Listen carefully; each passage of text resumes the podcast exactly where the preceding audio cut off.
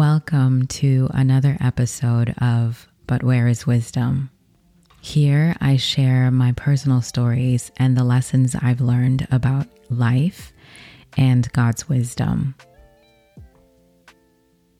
In the previous episode, I shared about when I went to pick up my car from the dealership. Right before I walked into the dealership, I caught a glimpse of my car with the new license plates. And the letters on the license plates were C A L D. Now, these license plates are alphanumerical and they are issued in ascending order. So when I saw those letters, C A L D, I read it as called, as in C A L L E D. It was interesting to me. I can't explain this knowing, but I had I had an understanding that this referred to my calling.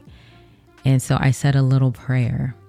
I said, God, if this is your way of telling me that it's time to leave my employer to pursue my calling, then you do it.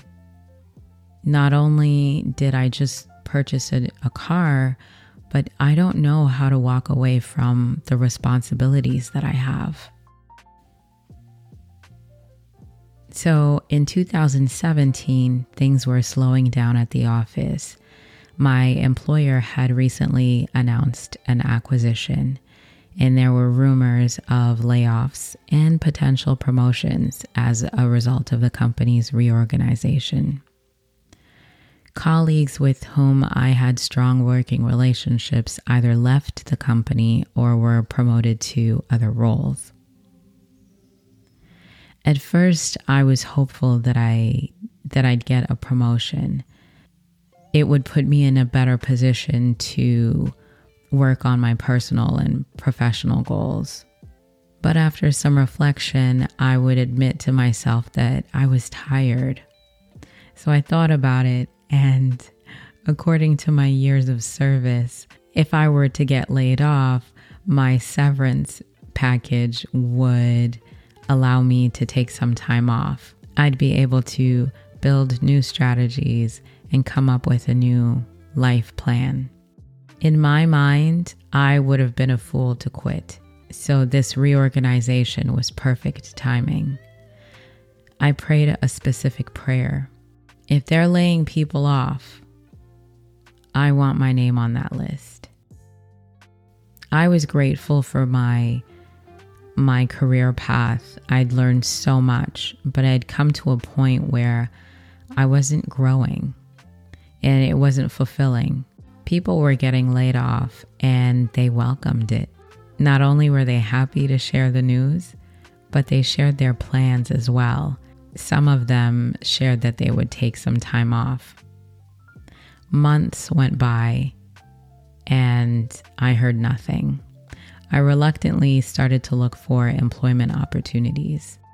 My ideal scenario would be to take a year off and then run my own startup. In September of 2017, I was traveling out of town with family. It wasn't my idea. I didn't want to go, I would have much rather stayed home to figure things out. I wasn't happy about it and I had a grumpy attitude until we got on the plane.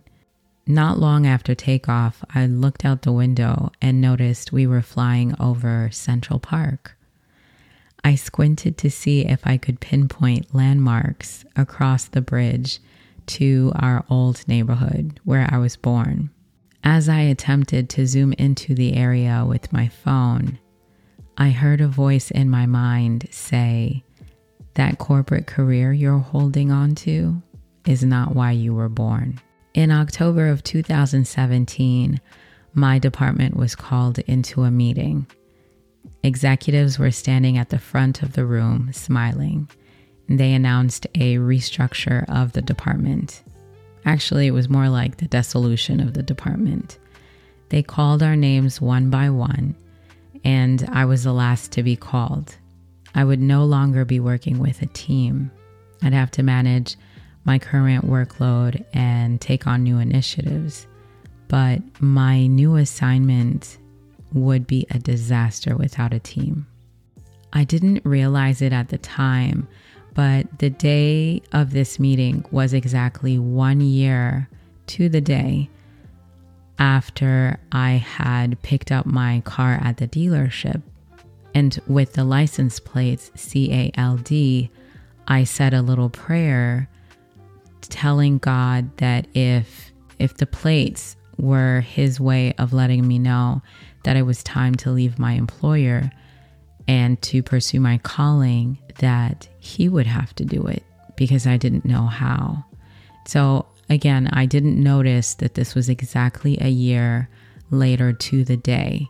I'm sitting in this meeting room. I'm wondering which one of these smiling executives approved this restructure, at least for me. And as I thought about it, I heard a voice in my mind say, This is your way out.